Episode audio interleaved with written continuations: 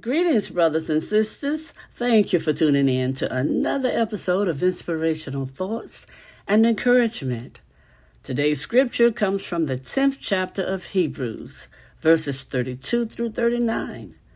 Reading from the New Living Translation, it says, Think back on those early days when you first learned about Christ.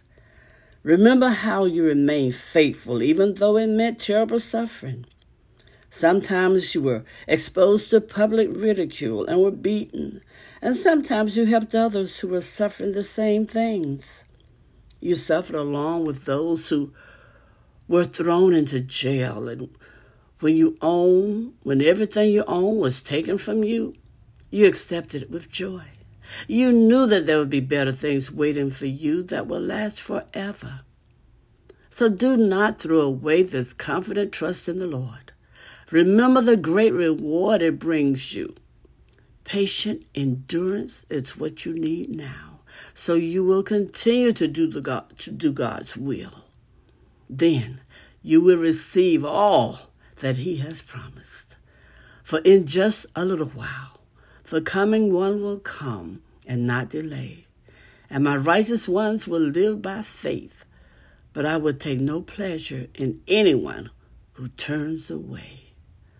But we are not like those who turn away from God to their own destruction. We are the faithful ones whose souls will be saved. Oh, hallelujah. Thank you, Lord.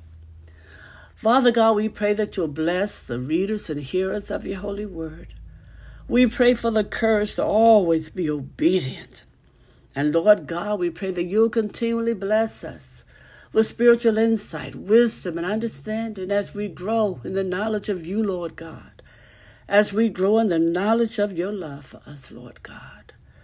This we pray in the precious name of Jesus, your Son, our Savior.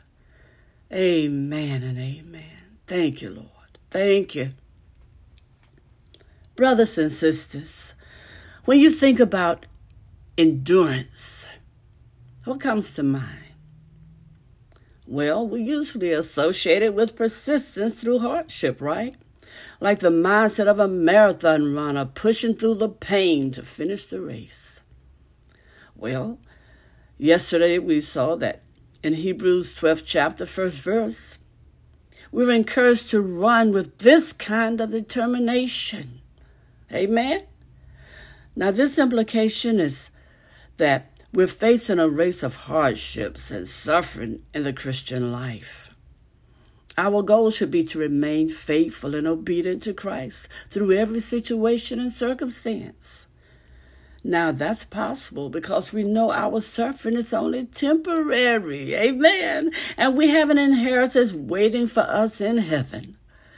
But in the meantime, we need the right attitude are we going to grit our teeth and mutter and complain all the way to heaven? no way. The writer in Hebrews admired the suffering Christians for their joyful attitude. They didn't enjoy the pain and hardship, but they knew that it was all part of God's plan for their good. And ultimately, they'd have a great reward in heaven. We too, brothers and sisters, can endure hardships with joy in the Lord. Amen. Joy in the Lord who comforts and strengthens us through it and promises to bring us safely to glory. Oh, hallelujah, brothers and sisters. You can endure. Know that you can endure with a joyful attitude. And when you do, you'll have a blessed journey. You'll have a blessed life. You'll be such a blessing to others. And have a blessed day.